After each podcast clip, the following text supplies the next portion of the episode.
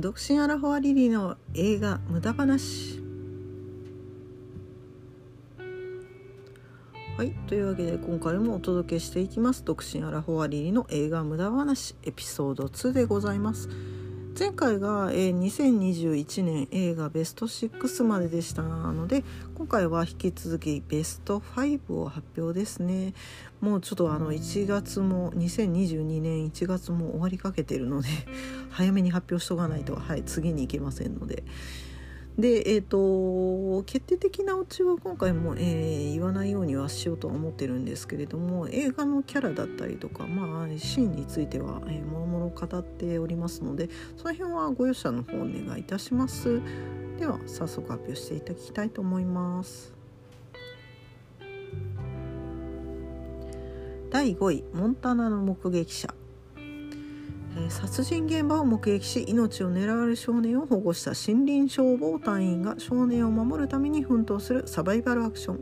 主演の消防隊員にエターナルズのアンジェリーナ・ジョリ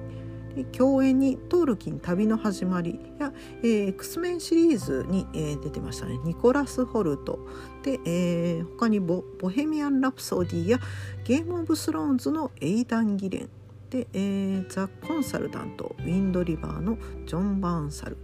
えー、ジョン・バーンサルはあのエピソード0で私が挙げたとっても好きな俳優のうちの一人、うん、なんですけれども。はいあのー、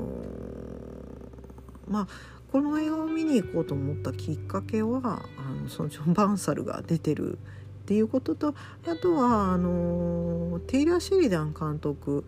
があの、まあ、過去作ですと映画「ボーダーライン」ですとか「ウィンドリバー」とかを制作されてるんですけどその監督なので見に行こうと思ったんですね。で、えー、この監督の作風としては非常に骨太な映画を作ることで、えー、評判がある監督なんですけども本当にあの善人も悪人も皆非常にに人間臭いんですねいい意味でも悪い意味でも。なのでその善悪の境界っていうところがあのだんだんなんだか曖昧になっていく部分というのがすごい引き込まれていく部分で昔からその部分がすごく面白いんですけれども今回もやっぱり例に漏れずそういう点が良かったですね。はいで、えっと、主演のアンジェリーナ・ジョリーについてなんですけれども、まあ、消防隊員の役ではあるんですけどもその命を狙われる少年と、まあ、あのすぐに出会って危ない守ってやらないとみたいなんじゃなくて「うん、あそうなの？あじゃあ、まあ、どうする?」みたいな感じでちょっとねあのトリッキーな性格というかあのアンジーの役柄がちょっとひねくれた、まあ、あの過去に何かあったんだなっていうところも含めて、えー、あのすぐにその仲良くなっていくみたいなんじゃなくて徐々に徐々に少年と心を通わせていくっていう点が良、うん、かったかと思います。でえー、先ほど申し申し上げたように悪人も非常に魅力的な映画にやっぱりなってまして今回あの少年の命を狙う悪役殺し屋なんですけれどもとしてニコラス・ホルトとエーダン・ギレンが出てるんですよ。でねこの2人が何というかもうもう殺し屋なんですけどもお仕事モードというかあの胸くそ悪いやつではあるんですけども2人とも本当に。胸くそ悪いんだけどまあしゃあねえよな仕事だからやらないとみたいなんとかあとはまあニコラス・ソルトが英断儀礼に「どう思います？こんな環境。ちょっともうちょっとこうした方が早く仕事すみません」みたいなあのなんかあの会社員みたいな愚痴みたいな言うところがあってそこが非常に面白かったですね。はい、ちょっと笑っちゃう感じで、うん、胸くそ悪い役ではあるんですけれど。なんかちょっと、ふっと笑ってしまう部分でした。はい、あとまあ先ほどもちょっと申し上げたように私の大好きな俳優ジョン・バンサルですね、え、出演してる、まあ、何よりもこれがあの一番のもうちょっとの役でも出てたら見に行くんですけど私は。ね、映画では本当に主役はあまりなくて、まあ、助演が印象的な役者役者さんなんですけれどもこのテイラー・シェリダンの映画には必ず出てる、まあ、常連なんですね。でまああのこのジョン・バーサルにまあハマったきっかけっていうのが「まあ、ザ・コンサルタント」っていうベン・アフレックの主演の映画なんですけれどもあとはドラマですとマーベルヒーローの「パニッシャー」に主演してその辺で結構有名に映画が好きな方とかドラマが好きな方は知ってる方もいらっしゃるかと思うんですね。でこの辺はちょっとねマサルについてはあの大好きすぎてエピソードが長くなりそうなんで別にまた別校で話させていただきたいと思います。うんで、えーと、そのジョン・バーサルの役警官役ですごいいい人なんですけれどもでその奥さんそのジョン・バーサルの奥さんにあたる方が、えー、妊娠してるんですけれ妊娠してる設定の役柄なんですけれども普通妊娠してる役の女性のキャラって大体守らなければならないっていう感じになると思うんですけどこの奥さんはねバリバリあの銃を構えて戦っていくんですよ。で立ち向かっていて今回みたいな感じでもう鼻柱がすごい強いんですけれどもそこも本当にかっこよくてであのー、まあ他の映画の私のランキングにも当てはまる部分ではあるんですけれどもテイラー・シェリダーも漏れなく女性が強い、えー、役柄を非常に多く描かれる監督でそこが私の好きな点でもあるんですね。今回もだからあのそういった点でいろんなアンジェリーナ・ジョリーもそうだしこの奥さんもそうだしっていうところで、うん、良かったですね。はい。以上第5位モンタナの目撃者でした。はい続きまして第4位ノマドランド。アメリカ・ネバダ州に暮らす60代の女性ファンはリーマンショックによる企業の倒産で住み慣れた家を失ってしまう。えー、キャンビンキャンピングカーに荷物を積み込み車上生活をしながら過酷な現場を渡り歩いていくロードムービーですね。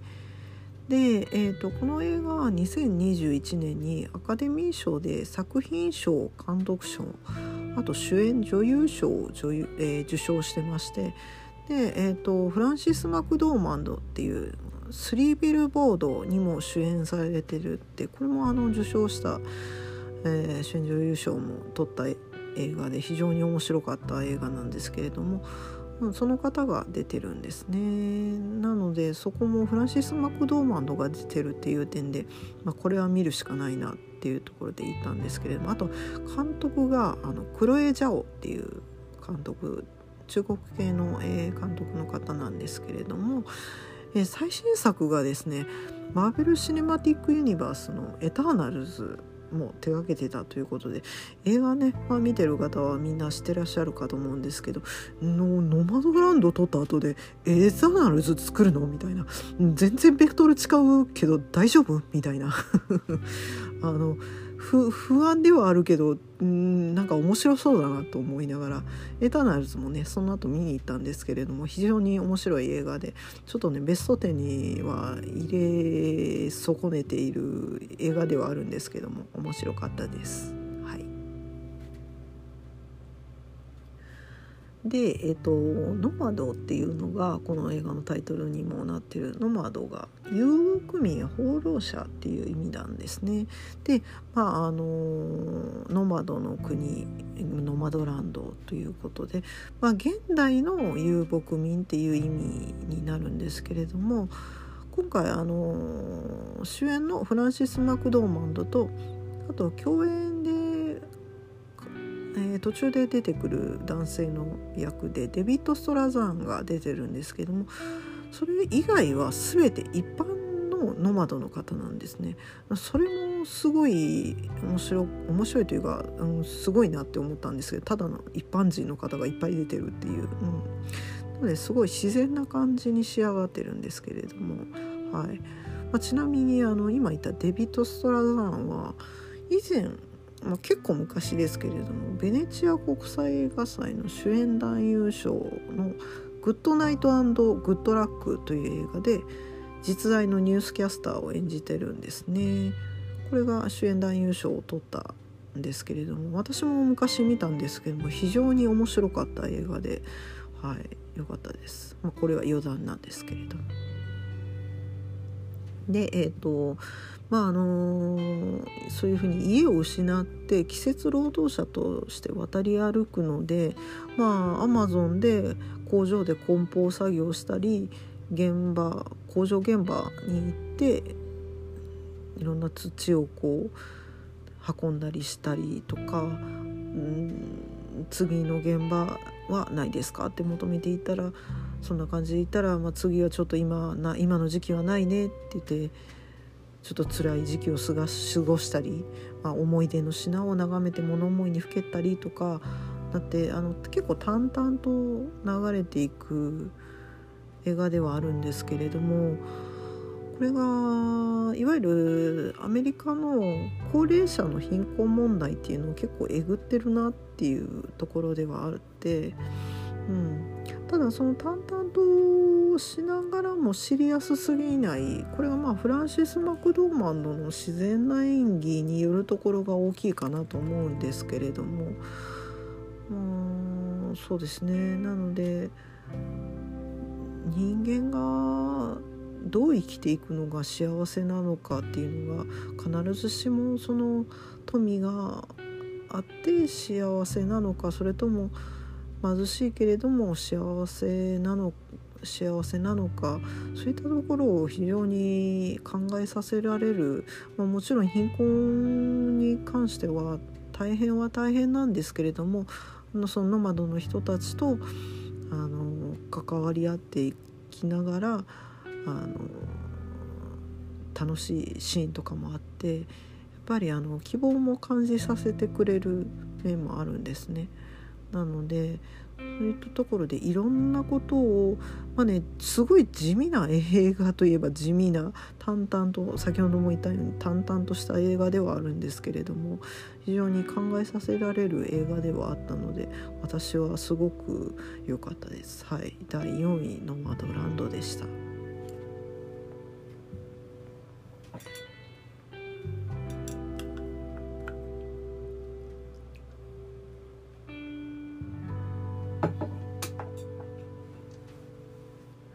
はいすいません。第3位ですね。次「ザ・スーサイド・スクワッド極悪党集結」DC コミックス原作の悪役たちを集めて結成された特殊部隊。ザ・スーサイド・スクワッド成功すれば刑期短縮失敗や命令に背けば即死という圧倒的に不利な条件の中巨大な敵に立ち向かう、えー、監督と脚本にガーディアンズ・オブ・ギャラクシーのジェームズ・ガン。で、えー、ハーレークイーンの華麗なる覚醒のマーゴット・ロビー。でパシフィック・リムのイドリス・エルバ、えー、でロボコップのジョエル・キナマンらが出演してる映画となっております。DC 映画ですね。はい。で前回1スサイドスクワットについてなんですけれども、まあ、これはね正直、まあ、あの賛成してくださる方も多いかとは思うんですけれども微妙な出来だったなと。うんなんかねやっぱりあの前回は悪役たちがヒーローになるっていう部分がちょっとエピソードがおざなりななんかねキャラがそれぞれのエピソードがちょっとおざなりだったなって思う部分が多かったのでその辺が正直微妙な出来になってしまった要因なんじゃないかなとは思ってたんですけれども2はジェームズ・ガン。ジェームズ・ガン来たよという。ガーディオンズ・オブ言えてない。ガーディアンズ・オブ・ギャラクシーのジェームズ・ガンが来たよっていうことでまあそれはまあもうテンションぶち上がりますわな。ぶち上がりました。はい。であのめちゃくちゃ楽しみにして見に行ったらめちゃくちゃ楽しかったです。でまああの今回序盤でいきなり結構「おマジかよ」みたいな事態が発生するんですけれどもまあちょっとそれはあのネタバレになるんであまり言えないんですけれどもこれに関してはね指揮官のオーラがひどいあの前もひどいところは本当にあったおばちゃんですけれどもひどいんですなんせ。うんでこっからどうなっていくんだよっていう感じなんですけれどもキャラがね出てくるキャラ全員がとりあえず まあジェームズ・ガンなんですごい濃いんですよね面白い面白い本当面白いまずまあハーレークイーンとかは単独の映画もあったんで皆さん分かってるかと思うんですけども今回もすごい可愛くてでえっ、ー、とちょっとロマンス部分も今回担当してるとこではあるんですけどもそこに関してもハーレークイーンらしさが出ててむちゃくちゃ面白かったですね。アクションもすごかったし相変わらず笑いました。でピースメーカーっていうジョン・シナ演じる、えー、筋肉ムキムキのキャラがいるんですけれどもこれがねあの、まあ、正義感は独自の正義感はあるんですけどもそのあまりにも自分の正義を貫きすぎてそれを邪魔するやつは全員殺すみたいなちょっとお前やりすぎだみたいな感じのまあ悪役だから当然なんですけれども、うん、まあ自分的にはあのヒーローだぞみたいな感じに思い込んでるキャラなんですね。まあ、ジョン・シナはこの時期えー、っとワイルドスピードにも出てたのでなんかジョン・シナ軽くプチジョン・シナ祭りみたいになってて面白かったんですけれども。ピースメーカーについてはこの映画の後にあのスピンオフも作られるということも決定してるので楽しみなキャラではあります。はい、であとはですねポルカドットマンというキャラ水玉の、えー、こう何て言うんですかねあれ。ビームみたいなものを出す、うん、ちょっと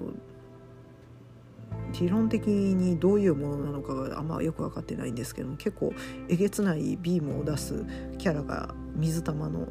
キャラがいるんですけれども顔とかね体とかにもほっといたら水玉ができちゃうしお母さんちょっとマザコン気味なんですけどもお母さんに対してもトラウマがあったりするっていう若干かわいそうなキャラではあるんですけれども演じてるデビッド・ダスト・マルちゃんはアントマンとか、えー、あとは映画の「バットマン」にもちょっと出てたり、うん、なんかねいろんな役で見るすごい特徴的なお顔の方なんですけれども私は非常に好きな役者さんで今回もなんかちょっとおどおどしてるんですけれどもやる時はやるぜみたいな感じでダストマルちゃんっていう感じになる部分なな何それっていう感じではあるとは思うんですけど見てない方ダストマルちゃんっていうかポルカドットマンっていう、うん、なる箇所があってちょっとそこは涙なしには見れなかったですね。泣いてはないですけれども涙なしには見れなかったです。であとキングシャークっていうですねサメの頭をした、うん、まあ頭はサメ。体は人間みたいなキャラが出てくるんですけれどもこれがねちょっとアホかわいい感じでアホかわいいけど人間を頭から丸飲みするっていう、うん、ちょっとえげつなくない？っていうところはあるんですけどもでも可愛く見えるっていう、まあ、そこはねガーディアンズあのジェームガーディアンズ・オブ・ギャラクシーのジェームズ・ガン監督だなっていうちらで言うとグルートみたいなキャラですかね、うん、あれよりちょもうちょい凶悪だけど見た目は可愛かったんで、うん、面白かったです。でねやっぱりあのー、他にはブラッドスポートっていうイドリス・エルバ演じる比較的この中では常識人のキャラが出てくるんですけどもまあかっこいいですよね。イドリス・エルバは本当にかっこいい。で使ってる武器もあの見た方は分かるんですけれどもガゼット感がすごくて銃の先がカシャンカシャンカシャンって出てくるところがあるんですけどもそこがむちゃくちゃかっこよくてあれは男性だったらたまらないんじゃないでしょうかみたいな感じの、はい、私も見ててすごいかっこいいなとは思ったんで、ね、活躍するキャラではありました。でラットキャッチャーっていうあと女の子のキャラが出てくるですけれどもネズミを操って襲撃敵を襲撃するっていうまあそんな感じのキャラなんですけどね。そのこのエピソードがちょっとねあの心温まる感じでブラッドスポートとちょっと連携していく感じもあり最後にはねみんながヒーローとして結束していく感じがここはねやっぱりあの前回と違って群像劇をこうさばけるジェームズ・ガン監督の力量があったので、うん、すごいいい出来になってました。うん、本当にで最後にはまさかのちょっとびっくりするような大怪獣バトルみたいなのが繰り広げられる部分があるんですけどもどうもジェームズ・カン監督は日本の特撮みたいなのも好きのようでゴジラとかね、はい、あウルトラマン的なものが好きみたいでそこの影響が多分に出てるんだなっていうのが感じられて面白かったです。なのであの2位1位に並ぶぐらいスサイドスクワッド面白かったんですけれども正直この辺りからはあまりランキングは関係なくなってくるような感じではある横並びの雰囲気ではありますね。なので第3位「ザ・スーサイド・スクワット極悪党集結」でした。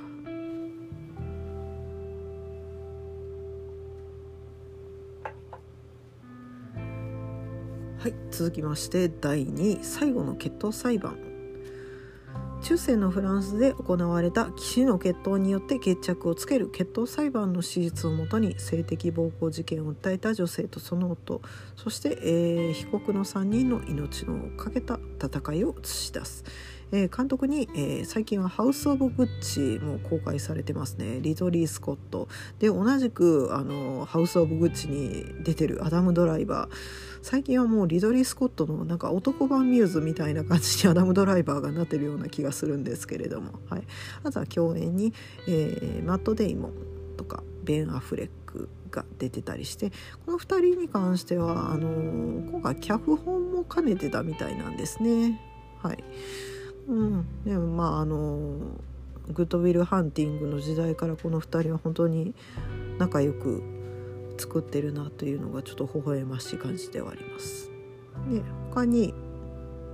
その、えー、性的暴行を訴えた女性役としてジョディ・カマーという女優さんが出てるんですけどもこの方が、えっと、去年公開された「フリーガイ」っていうライアン・レイノルズが主演の映画にヒロインとしても出てましてそちらではあのすごいクールな感じの役柄で今回とはちょっと逆全く逆のベクトルの雰囲気でそれはそれですごい面白かったですね。なので今からグイグイ来てる感じの女優さんなのかなと思います、うん、でこの映画なんですけれどもあのー、まあ、ちょっと最初に申し上げた通り性的な女性の虐待女性の性的虐待シーンがあるんでその辺がねちょっとまああの見る人によっては注意かなと思うんですけれども、まあ、監督はこれ意図的にまあちょっとひどいなって思わせる部分で作ってるとは思うんです。まあ、ちょっと賛否両論あるかとは思うんですけれども私はこれはそういう意図があって作ってるんでよかったかなとよかったというかはいあの必要な部分だったかなと思うんですね。でえっと劇は3部構成になっておりましてまず、えー、マット・デイモン演じるえー、性的暴行事件事件を訴えた女性の夫のジャンっていう人の視点。で第2章が、えー、その暴行をした騎士の役ジャックってこれアダム・ドライバー演じるジャックの視点。で最後に、えー、暴行されたマルグリットジョディ・カマー演じるマルグリットの視点っていう3部構成になってるんですね。でえっ、と第1部第2部までは男性の視点なのでやはりあの本人たちが思う、感じでしか語られないので、まあ、ジャンもあの妻を思う夫として。でジャックもその暴行はしたけどそれについて、まあ、暴行はしたけどっていうその暴行にするまでこんな風に見てたからそういう風になっていったっていう風ななんかねあのちょっと偽善的とも言えるような部分がそれぞれの視点では感じないんですけども第3部のそのマルグリットの視点でその辺が明らかになるんですね。で監督は明らかに3部目を重要な賞と見なしてるなっていうのがあの感じられました。こういう映画に関してはあの結構観客に委ねる部分が多いあなたはどう思いますか？みたいな映画もあると思うんですけども今作に関してはリドリー・スコットは意図的に第3部をこれが真実なんだとそういうふうに観客をリードしてるなっていうその辺を感じる映画ではありましたね。はい、で虐げられてる女性が、まあ、その中世っていう時代もあってやっぱりあの今以上に女性の権利なんてない時代ですからその裁判のシーンとかもあるんですけども本当にひどいんですね。あの合ってないような裁判もう意味がないような裁判だったりするんですけれどもそんな中でマルグリットがどうやって尊厳女性としての尊厳を取り戻すのかそのためにどんな方法を取るのかっていう点がすごい描き込まれててなるほどなというあの中世なんですけれどもなんかあの現代性もあって画期的に思いましたね。もうね、えー、監督はエイリアンの時代からずっと女性に対してね、まあ、味方というかその女性の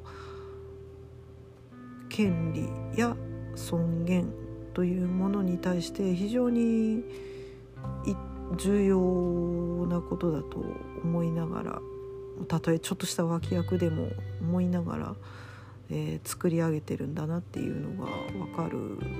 監督ではあるので本当にそういう意味でもすごい好きな監督なんですけれども御年なんと84歳でございます。はい、すごいなと思うんですけれどもこの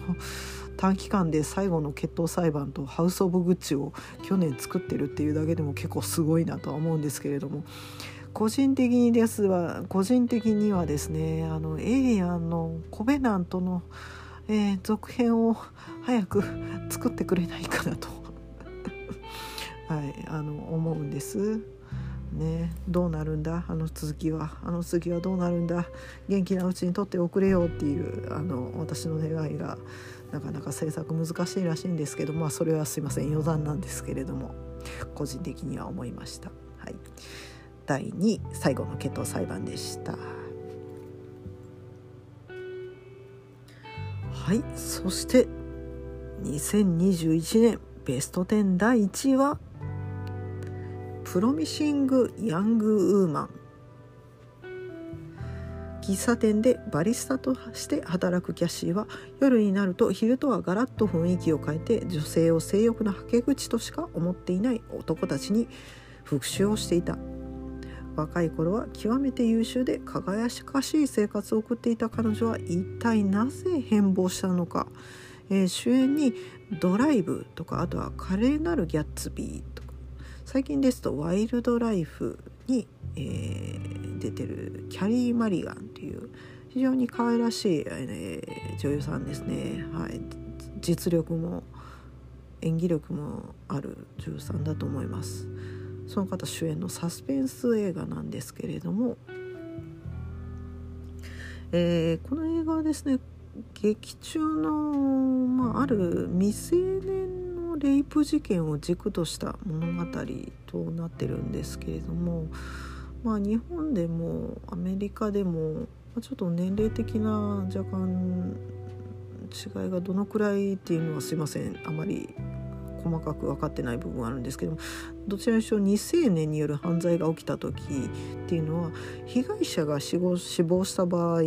万が一死亡した場合は実名報道されるんですけども加害者は伏せられるんですね。